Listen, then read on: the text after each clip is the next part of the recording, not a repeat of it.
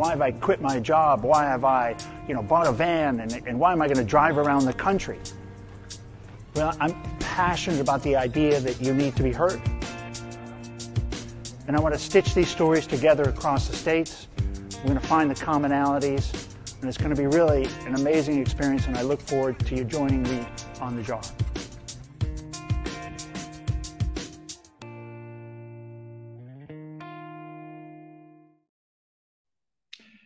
Good morning, everybody. Welcome back to Mental Health Today.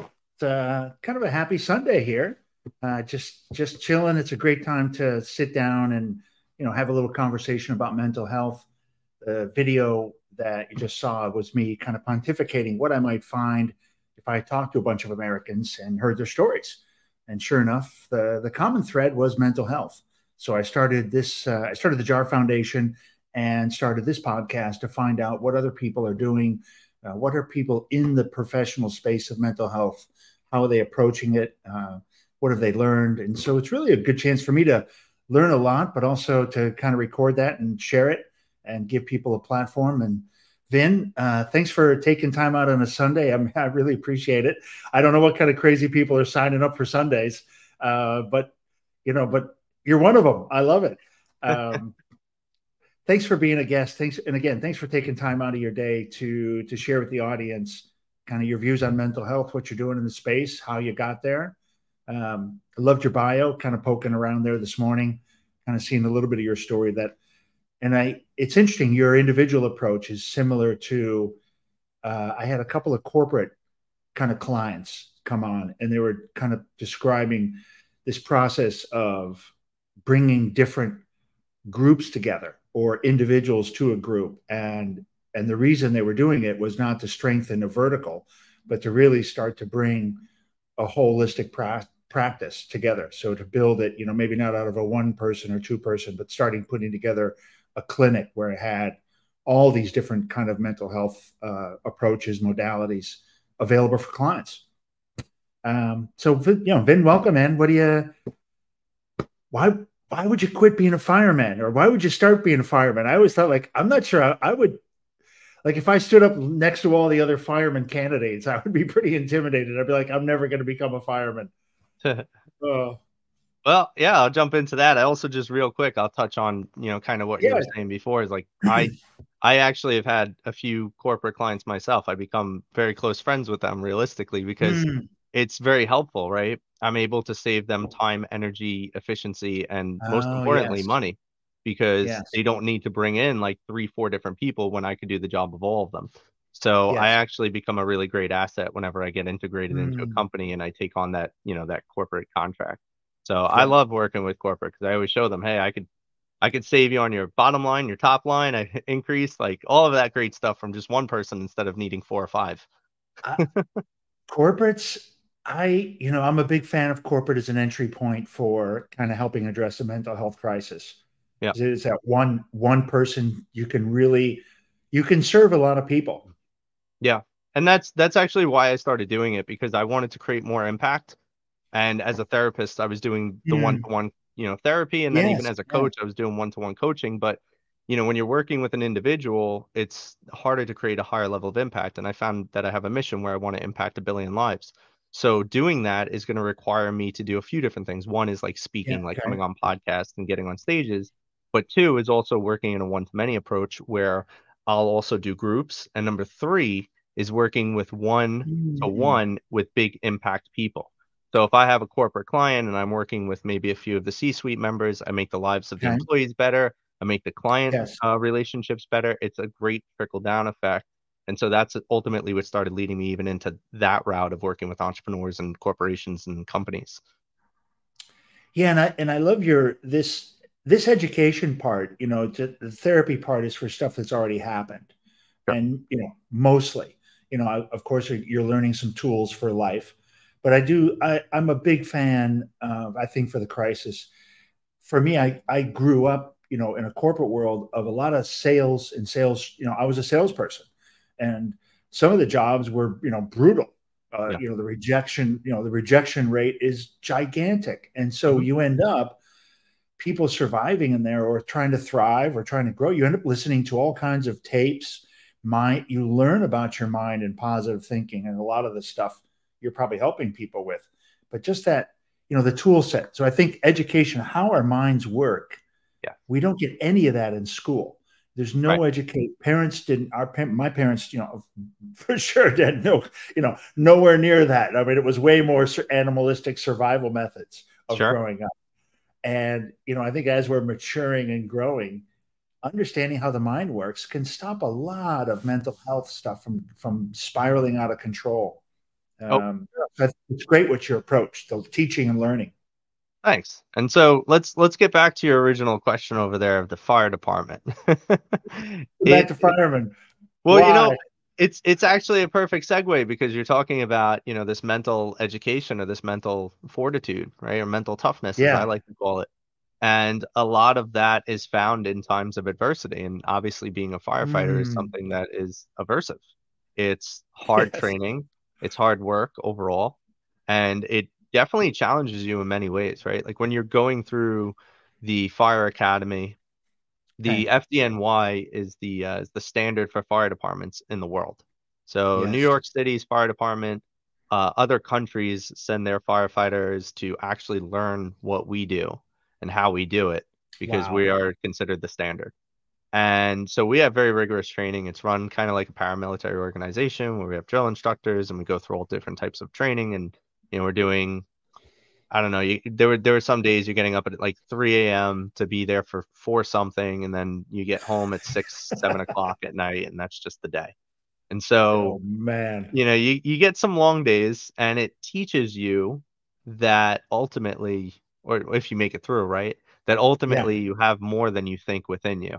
And it starts yeah. unlocking new parts of yourself. and there's a lot to be said for that because if you want to tie into kind of like even what's going on in today's world, people are losing their mental toughness. People are not willing yes. to go into the fire, so to speak, right? They're not willing to put themselves in hard situations. You've probably heard this book, uh, heard of the book, like The Obstacle is the Way. That's actually a Stoic saying from Marcus Aurelius where he talks about how mm. the biggest obstacles that are in your path are the, also the biggest opportunities for your growth. And so, in today's society, especially yeah. uh, what I see in traditional therapy, is it's a lot of overvalidation. Your feelings are valid. Everybody else is wrong. Society is set up to make you fail. And when you think like that, you can never overcome your own issues, or you can never find the ways to overcome obstacles. And so, wow. I started growing very disenfranchised with traditional therapy because yes. of that, which led me into coaching because I wanted to start doing something different. And in that gave there there was a birth of now my hybrid method, which is a combination of therapy, mentoring, and coaching in one service to provide a very holistic view of doing the therapeutic work where it's awareness and resolution of your past and then it's the mentoring work where i'm sharing lessons of life and mm. personal experiences and tools and techniques that i've utilized and learned personally and then the coaching aspects to challenge people to raise their standards live up to a new new uh, level in their life that they want to achieve. And of course being able to take on ownership accountability and responsibility. Yeah and those are those are the biggest things that i think help people change their lives. So i see therapy as not as effective as it could be if it's missing all these other components. And vice versa it's not just a, t- a shot against therapy. I think coaching falls short in many ways that's why a lot of coaches oh, yeah. are ineffective yeah i think absolutely. mentoring has its limitations and therapy all of them have their limitations but that's why i've created what i do to get mm-hmm. rid of all the limitations and bring the best of all worlds together how about diet? Are you getting into diet? Because I think if I'm looking at that, the one part that might, you know, that's that's that's could be added, or um, and you probably covered in, in the coaching part is the diet. You know, because I think I think our diet is atrocious, um, and it's not just our diet, but it's also just the whole the way food is delivered to us, right? So it's you have to really opt. You almost have to opt out of part of the system to take care of your mental health uh, I think from a food, a gut, and now we know the connection between the gut and the brain. Um, how do you talk to? How do you bring that into corporate? That's, that's it seems like a sensitive topic. It's interesting, you know, when you're thinking about what clients you're working with and how. I personally, yeah. when I have a client, uh, I require them to have some sort of physical fitness routine. And I love it. I, do. I, I love do. it. I mean, if you're gonna, because I, I look at it like this: if you're gonna work on your health or your mental health or whatever we want to call it, it's yeah. an all-encompassing aspect. Like for you to just yes. take care of your mind and not worry about your physical, your spiritual, your emotional, there's just no point to it. I, I honestly believe it's a waste of my time, so I won't do it because mm-hmm. I also have a very good success rating with my clients. Like I would say I'm probably at a 98% success rating of helping clients succeed in transformation. But the reality wow. is, and and I'm not, you know, now it's going to make the stats a little less impressive. The reality is, is that I screen my clients. I only take on the clients that I think will be a good fit because I've done the whole. And again, I've yes. been in mental health for over 13 years. I've worked as a therapist, and as a therapist, you're just assigned clients. You you don't have a say. Like if you work at a practice or a clinic, you just come in one day and you have like five people on your schedule. You never heard of them, but they're going to be your client.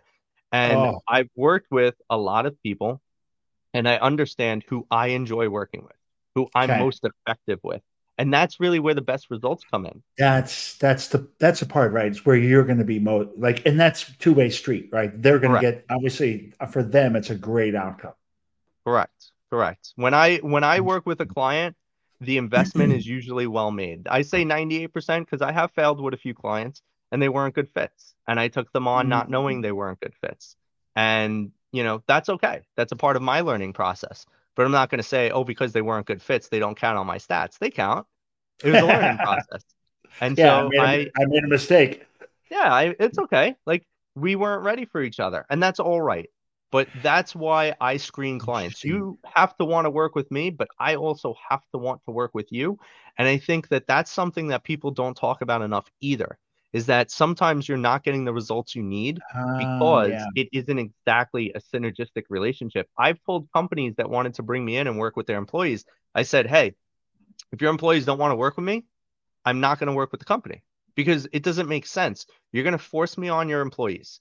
They're not yeah, going to get any of the help because they're not going to open up. Then you're going to look at me and be like, why did yeah, I just pay you all this money and nothing's happening? It's like, well, because you put a, a, a parent child dynamic in there where it's like the yes, parent yeah. forcing the kid to do something they don't want to do. And and we've all seen what happens when a kid's forced to do something they don't want to do. They don't do it. Not very well. Not very well if they do it all. Not very well. You know, and and that dynamic too, it's really you've also probably in that parent, if they if they put you in in that way, that will tell you a lot about the dynamic already in the company. 100%. And, and then you definitely, I mean, for two reasons, you don't want to work there. Right. Yep. Just to, yeah. the dynamic will be telling you that's not the culture that you're going to perform well at. And so, um, you know, um, I always present a very kind approach to that. I'll like, I've had it, you know, the CEO will say, Hey, like, I want you to come in and I want to set you up with four or five of my executive members. Okay, no problem. Okay. Let's, let's, here's what I'm going to do I'm going to gift you five sessions essentially. I'm going to sit down with each of your members and I will talk to them mm. about one, why okay. I'm here and ask if they have things they want to work on, not that they need to, if they want to work on things. And then if they do, then I will ask them if they want to invite me to be on that journey with them.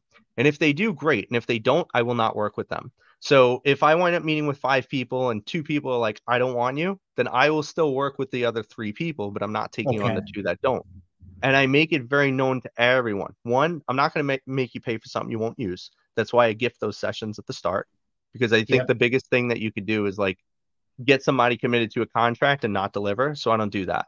And then number two is for the hmm. people that want to invite me on the journey, I will go with them, but I'm not going to go with the others that, that don't want me there. And who knows, maybe by me being in proximity and by the other employees or the other team members saying like, Hey, Vin is awesome all of a sudden they get curious. Now I do uh, get the other two later. So it never pays to force around. people, right? Sometimes, sometimes it does, and sometimes it doesn't. Sometimes like I'm glad I didn't do it. I could see in that dynamic, like just that example right there, I can do my own numbers. The three will take you, one more will come across, and the other person will leave the company. Potentially, it happens. Yeah, like that's a a real possible scenario because you end up things are changing, people are changing, and there's that one person who's like, I'm not, I'm not, I'm not there, I'm not changing, and it's too scary, or I don't want to go down that road for whatever reason, and they'll they'll they'll take the the side exit. Powerful impact. I mean, what a great result for the company, right? You've, and it, and and that's actually a great point you just brought up, right? Because it could have that effect where that person's no longer fitting in, and now they become an inhibitor to the culture because yeah. four people investing, one person not. If that person yeah. doesn't have a way to keep up themselves, like if they're just like, "Hey, Vin, I don't need you because I'm good, or I have a coach or a therapist I'm happy yes, with," yes. That's different. that's a different story. But if that person continues to kind of inhibit. Now I get four people on board, and this one is just resistant, resistant, resistant. Now it starts becoming a hey, you know what? The company is actually going to have to let you go. And not because of the fact that you didn't want to coach, but because of the fact that we do see that everyone is growing, the culture is changing, but now you're actually becoming the thorn in the side of the culture growing. Yeah. And so, yeah, it's yeah. about the culture, right? It, it really is. It will be, and to what you're trying to do, which is one to many. The point of that, I think, you know, the point, not the point, but one of the values you bring is you're impacting not just that person, but that person's going to, you know, everything they glean from your process, they're going to turn, you know, 180 and work with their team in a completely different way. Yes. 100%. And so now you've got four boss, four bosses who have turned around and are giving their teams a beautiful new, you know, a new way to go and right. you've got another team which is stuck with the leadership and that creates you know the undertow the undertow within the organization so the person i've seen this before this kind of scenario somebody yeah. ends up getting flushed out and yeah. the organization and then the new person you bring in is magic you know probably right well, um, and that's the funny thing. They could be magic when you bring in the new person because of the fact that now they're coming into a different culture. So there's no yeah, there's absolutely. no pre-existing issues, right? The other person yes. had all the pre-existing issues, was a part of the negative productivity or or you know any of the other issues that were going on and now you have this new person that just comes into this seemingly great environment that they want to be a part of and so they're already bought in and that mm-hmm. that's what we need right when we need we need people in these communities or these companies or the organizations or teams, whatever whatever macro or micro scale we're targeting, you always need buy-in. You need people that want to be there. And I'm sure some of your listeners, maybe they're people who are working a nine to five, or maybe they're an entrepreneur, maybe they're a corporate client, or whoever's listening mm-hmm. here. I'm sure to some degree they probably felt that where they're at, they might not be valued. They might not have buy in. They might be counting down the minutes until they go home. They might take an extended lunch break. They might be looking for any excuse to call out sick, right? If anyone listening has experienced this, you know what I'm talking about. it's all about leadership and culture. It is funny how uh, the right the right leader can make you want to show up to work. The right culture, right? And and yeah. the wrong leader can can make Sunday night give you a heart attack. Oh, that's a great one. Have you heard have you heard of when uh it's statistically proven when the most heart attacks occur? Sunday night. You no. start thinking about Monday. Oh, oh, I thought it was Sunday night or Sunday. No, no. Monday morning.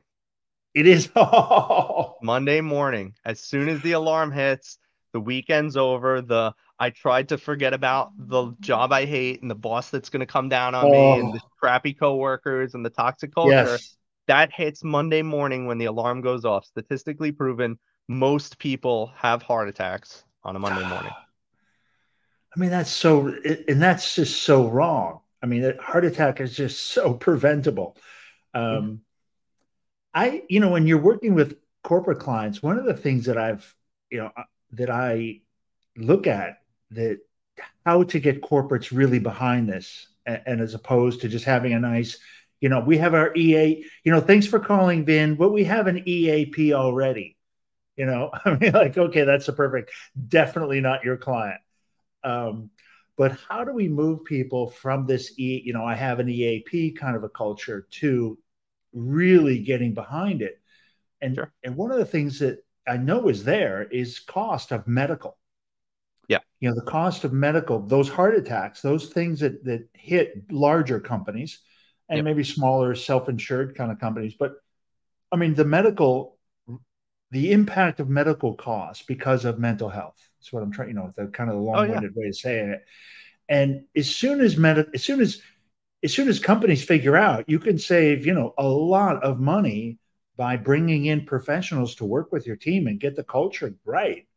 Um, it's just crazy to think how much money how many people end up in the emergency room for completely preventable reasons around stress and mental health. Right. Well and and that's the thing. It's to some degree it does need to be the right fit because i could i could call up any company right now and be like hey you know do you guys want a, a coach to come in? And they they might be like no absolutely not. We're fine. We have this we have that. Mm-hmm. and it's just about being able to speak the right language right? They ha- they one have mm-hmm. to be open to it and number two speak the right language. Yeah. so it's like hey how's your turnover? In fact how is your absenteeism? How is the employee's productivity? What's the roi on the employee's productivity? Because whatever rate they're at you have to look at that. Are they producing at a, you know, are they producing at a 40% capacity? Because what if I told you we can get them to 70%? What if I told yeah. you your turn your turn rate will go down from 30 to like five? What if I yeah. told you absenteeism will plummet by 80%? What if I told you that, I don't know, your medical bills will go down by 30%? What if I just threw out all of these interesting stats? Then would that be worth a conversation? Because if it is, what would that do to your bottom line, your top line? How, how would how would your top line expand and your bottom line like shrink? How how could you do all of that if you bring in what I have to offer? Because it is possible. It's just now, are you willing to check that out? And I also like to go with saying, though I am a therapist, what I do is I do mental performance coaching because a lot of people are still resistant to the term therapists or therapy. Abs- absolutely. And I'm okay with that. I'm okay with that because I don't believe or consider what I do to be traditional therapy anyway. That's why I like calling myself a mental performance coach because I help people hmm. optimize their potential. I help high performers perform at an even higher level with less burnout and achieve better results, more fulfilled. Like though that's the way that I come in. So it's not about optimizing your employees' work and output and burning them out. It's about optimizing yeah. them through enhancing their fulfillment, through enhancing their purpose, you're through getting everyone together. Flipping that.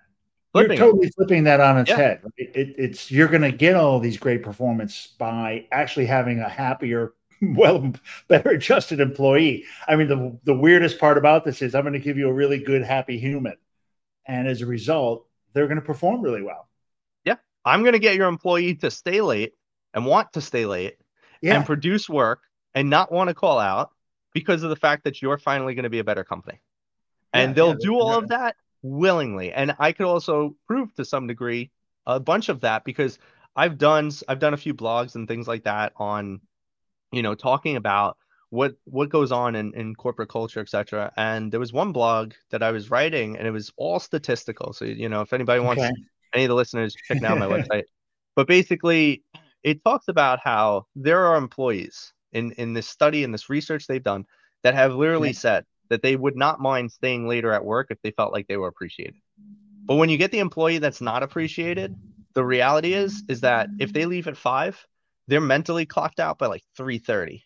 Right? Like I could give you the employee that doesn't want to be there, here's why their productivity sucks. They have to come in at 9, they didn't want to be there. So they dragged all morning.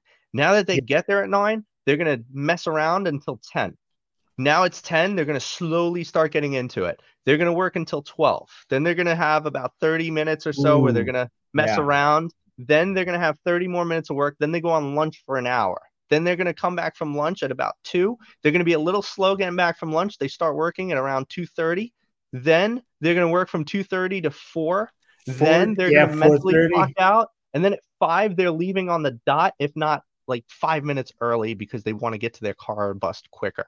That's your employee's workday. If you have a crappy culture and you're a bad boss, can can you know on the other side, on the other side, if they want to be there, you could get more than four hours of work, which is pretty much what I just described. That's your day. You're getting four hours of work out of your employees when they're there for eight or nine. Wouldn't you love to get eight hours or seven hours of work out of them? Yeah. and just a culture of one, you know, people, if you've got a culture of people clocking out at 459 and clocking in at you know 901 you you just know the whole culture is like that. And it's yeah. just it's how hard is it to turn around? I mean if you come into these toxic what if it is a real toxic environment? How hard is it to turn that around? You know when you've got when 80% of the people have got that kind of emotion going on because now you've got also you've got you got corporate rot at the C-suite. I would assume. Yeah. yeah, I mean, sometimes it's really hard, right? Sometimes it's kind of unfixable. It depends. It depends how far people are. You know, if mm. if especially again, like I said, even towards the start of this, prefacing the the conversation of it's it's about buy-in. So if nobody really wants to change and the rot is, as you described it, is yeah. the rot is rampant, how do you, you know, how do you how do you heal somebody who's got you know 99% of their body head to toe covered in cancer? Chances are oh. they got one percent, they got one percent of the body that's healthy. Maybe that one percent can recover, but usually like it's not, and it's a, yeah. it's gonna be a downfall. Although sometimes if I don't know, maybe you got 20% cancer you got a few different options, right? You get treatment, maybe the treatment helps, or maybe you just cut off the arm to stop it from spreading. Maybe you could really just mm. isolate it in that arm and you got to get rid of the damn arm. So what do you do if you get rid of the arm? Well, who do you have to get rid of then? Who do you have to fire? Who has to go? Who's the one that's contributed yeah. the most? Because now when you have situations where people are bought out, buy in is always harder, right? It's it's kind of that that to build trust you have it's to like build building trust. trust again. And building trust, right? What do we know about trust? It's a lot easier to lose than it is to gain. So you have to do something monumental to start building trust. Because I tell you what, free pizza party and saying we're a family is not going to help build trust. However, however, maybe it's about a public show that you really want to get on the right foot, saying things like, "Hey, we're investing in you. Here's how we're going to invest in you. We're going to get you guys this coach. We're going to do everything that the coach is telling us.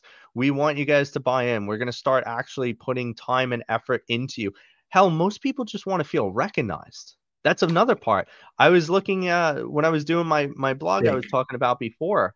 It was over 60% or 70% of employees don't feel recognized for their work another 50% don't feel like their their leadership is empathetic like those are big stats so you're saying one wow. in two people right don't feel that they are cared for or supported so you start showing up and you start showing that you actually care aside from a pick a pizza party or some crap yeah. all of a sudden you're getting buy-in another thing you could do is if you know somebody's been like berating people and and beating them down fire that person say hey you know in efforts to really build this company we thought it was in best interest for the company and Vin to part mm-hmm. ways to really uh, focus on internal building and internal structure. Vin will go on his own endeavors, and we will focus on growing in this trajectory. Now, it's very professionally said, but everyone who knows everybody will know that's knows. why they did it, right? And so yeah. now, without saying it, you communicated to your employees you want what's best for them. They're starting to buy in,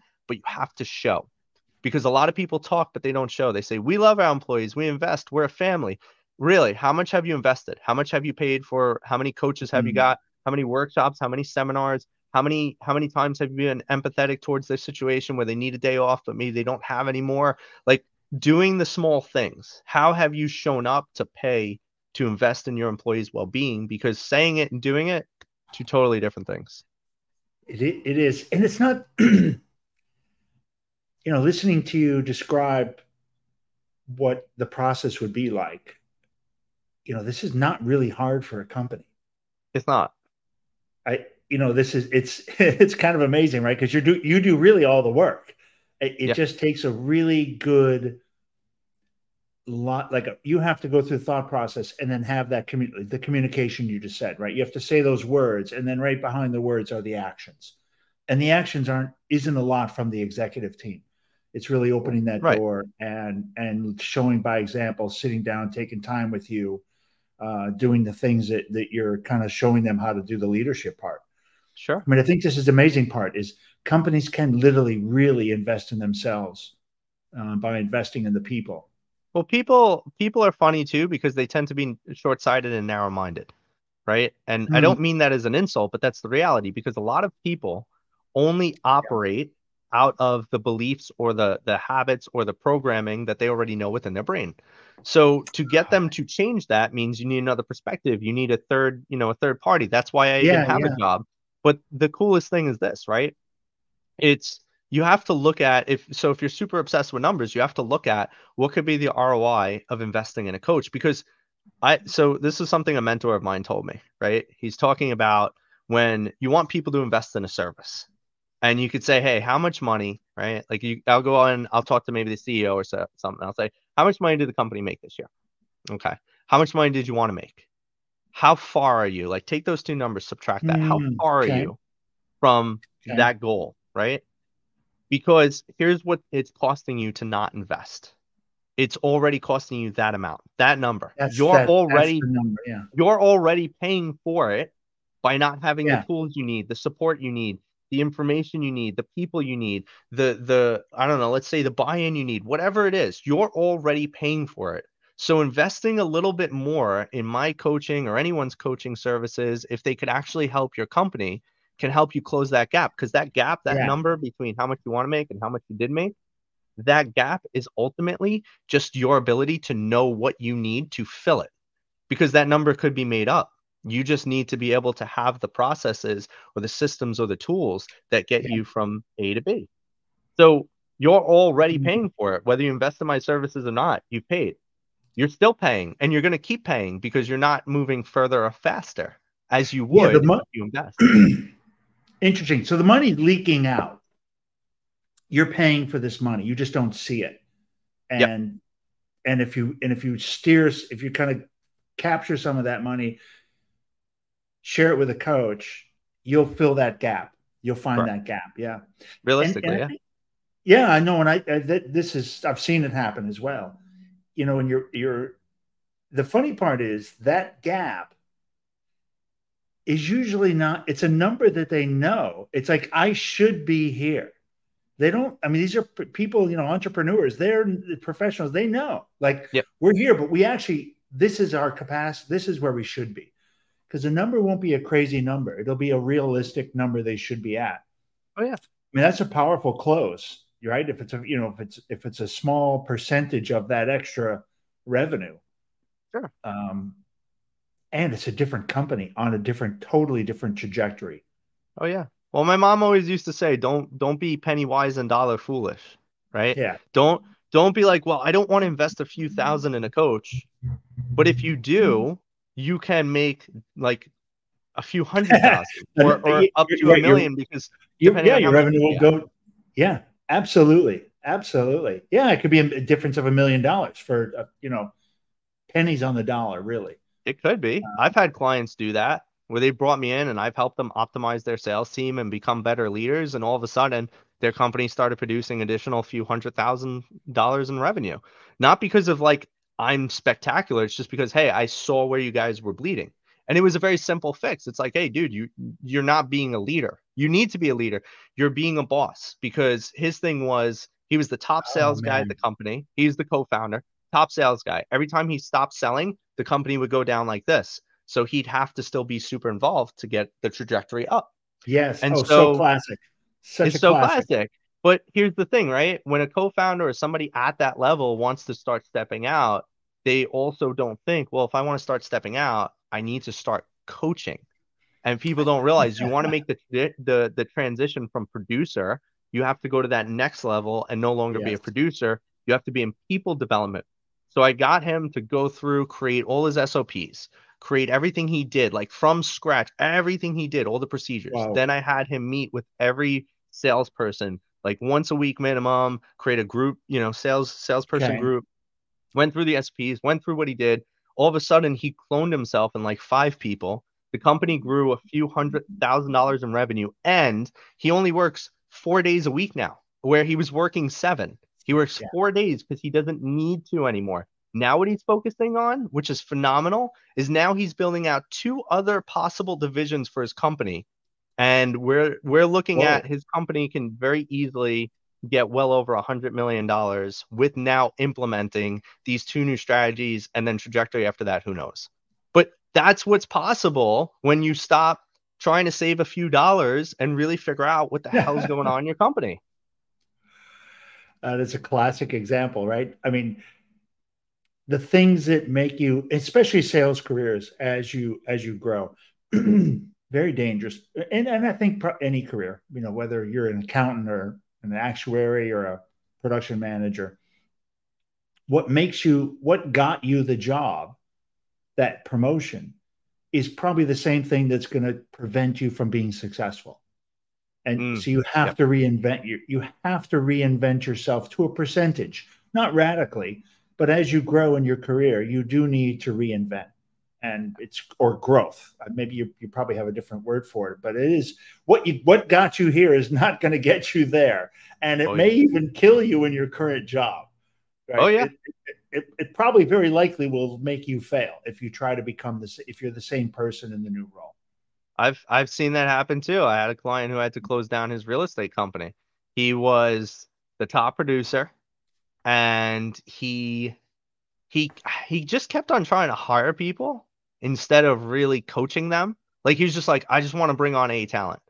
And it's like it you could get a talent that will outperform, but that's not always the case. You have to really mold people, especially yeah. in in what you know works because like you're you've done it, right? So he would stop selling, but he wouldn't be coaching either. And then his company would just start tanking. But now he hired on all these people on salary Oh. and oh. he wound up going super red and he had to close down his company and basically restart. Like and he closed restart. down, fired everyone, and then he had to start over as a one man band. And I told him, I said, the problem person. is, the problem is, is that you keep doing the same thing you keep trying to be this producer. So so when the company would start going down, instead of continuing to coach his employees, he would just start taking sales and he would go produce yeah, again, yeah, yeah, which is expected because you're in a in a you know you're in a scarcity mindset right now. You're in survival state, and so he he wouldn't come out of that, and then it would become like a really hard work environment, and all of these issues that came because he didn't know how to properly coach, and then he would just step back into being the producer, and he wasn't coaching at all.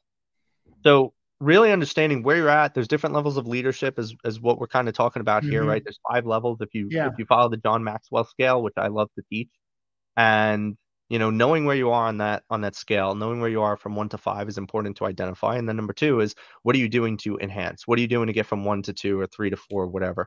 And as you do that there's also going to be different requirements uh, from you as a leader in how you not only show up but how you support and how you help. Yeah. Some people are just meant to be good producers or or it's just yeah. a place where they're happy and you know they don't they're never really going to be great coaches or leaders. Correct. Yeah, they're just good they're just closers. I mean some people are just really good at grinding out and selling and that's what you know and it's frustrating because they have a they have a vision of themselves or an idea of themselves of being a manager and being a boss.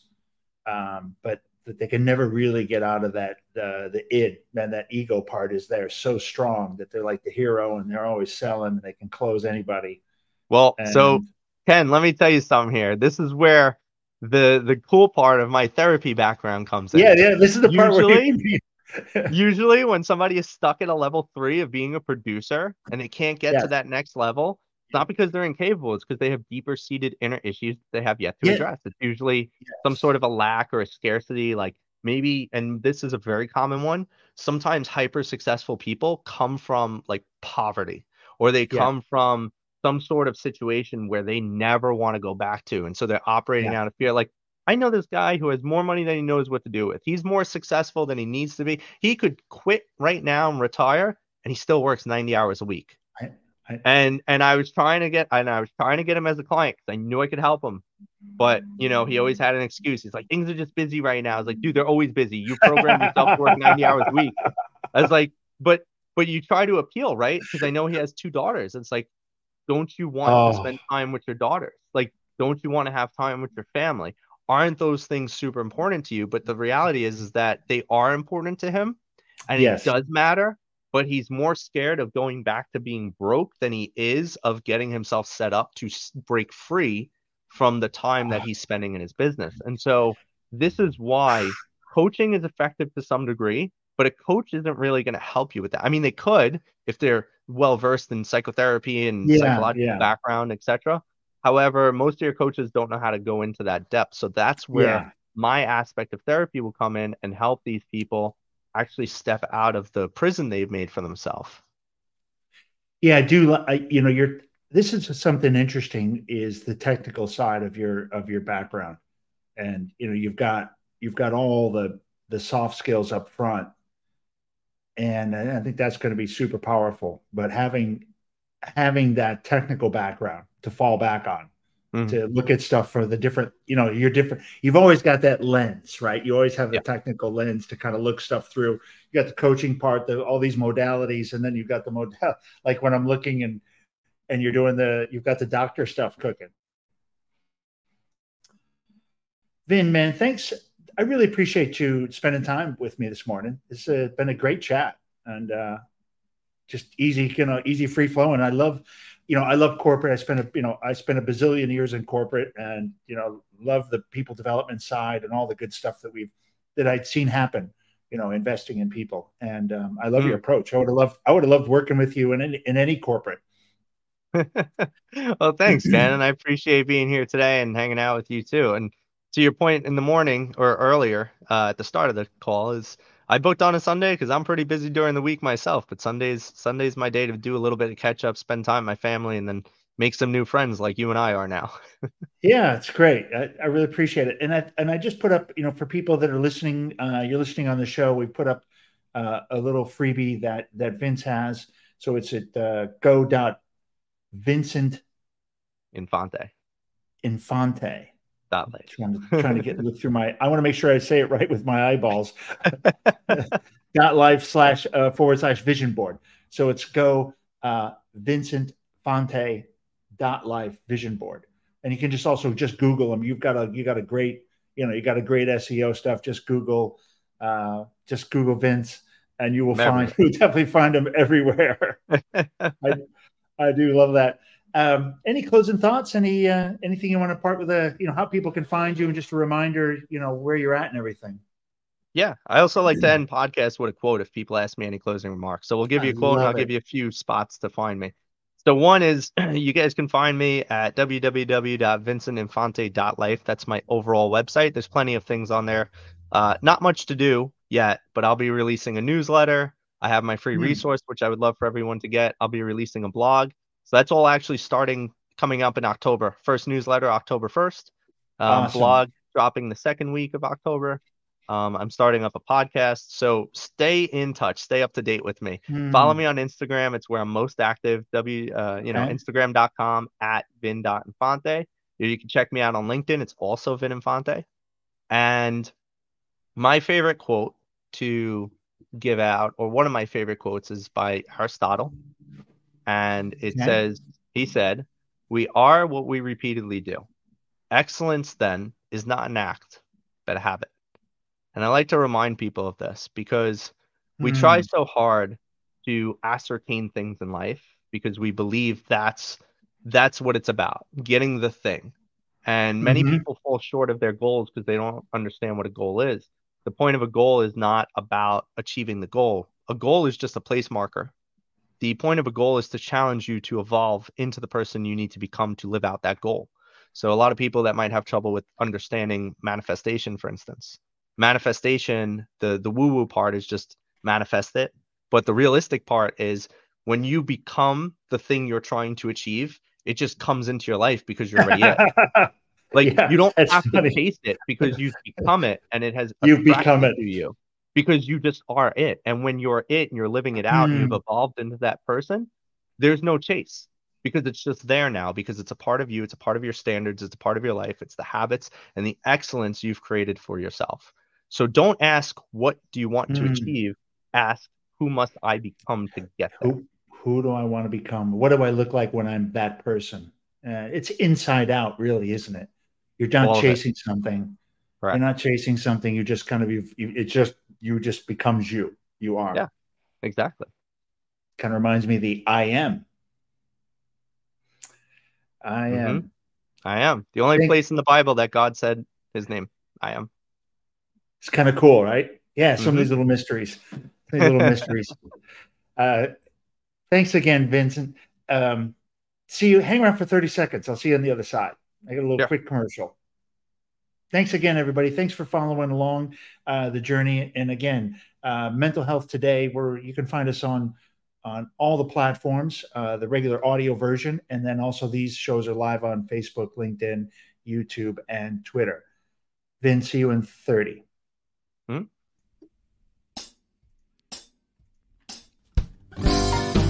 Yeah, loose, baby. But we're about to go and make this vessel with these great professionals in public glass. We're not part of the community, but we're from the outer family of glass blowing. Yeah, we're going to go make a magical giant jar with optic lenses so that if you turn it, it changes all the time. So if you change the way you look at things, the things you look at change.